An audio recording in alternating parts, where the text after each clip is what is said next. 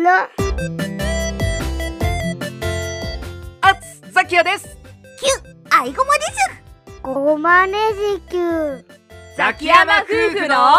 なんだこ日常キュッキュッザキヤマ一家の生態レポート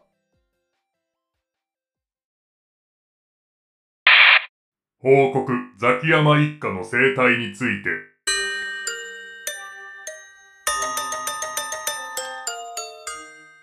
さあご飯できたよはーいれわいいただきます報告事項1ザキヤマ一家の食事は一家の大黒柱ザキヤが用意するこれ呪いこら小ごませっかくパパが作ってくれたんだからちゃんと食べなさい呪いご嫌いそんなこと言うならもうご飯もお菓子もあげないよまあまあここまあ何なら食べるのおるんわかったじゃあうどん作るよまたもうそんな甘やかして食べないで寝る前にお腹すいたーってなってお菓子食べられてちゃかなわんもんよそれはそうだけどママ何こんないる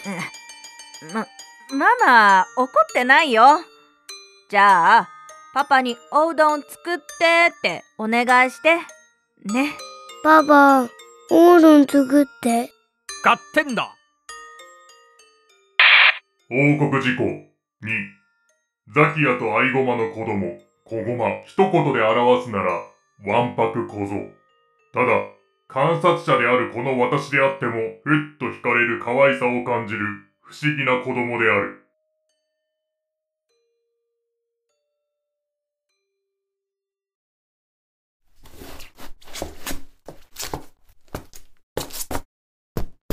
じゃあ行ってくるねいってらっしゃいっいてらっしゃい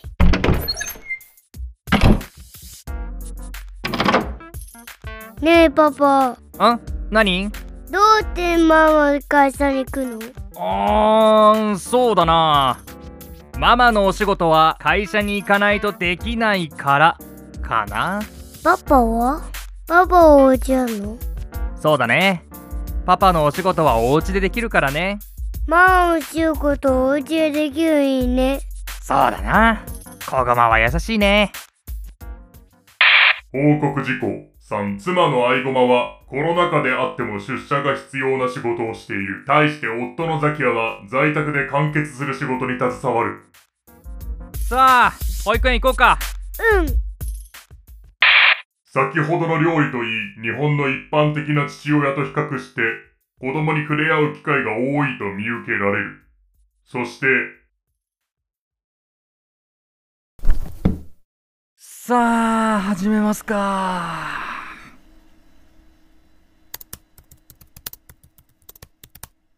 うーんいやこれじゃ面白くないな報告事項4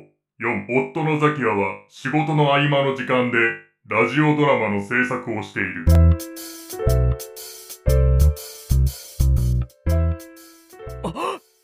これだこの展開だよしこれはいける面白いのが出来上がる報告事項5ザキヤマ一家は家族全員でラジオドラマの役者をしているしかしいやーこれ面白くないわかりづらいもんこれじゃあ収録できないってわかった直します何がどうあってもザキヤマ一家の最終決定権は妻の愛駒にあると見える以上がザキヤマ一家の生態についての報告であるなぜ私がその報告をしているかと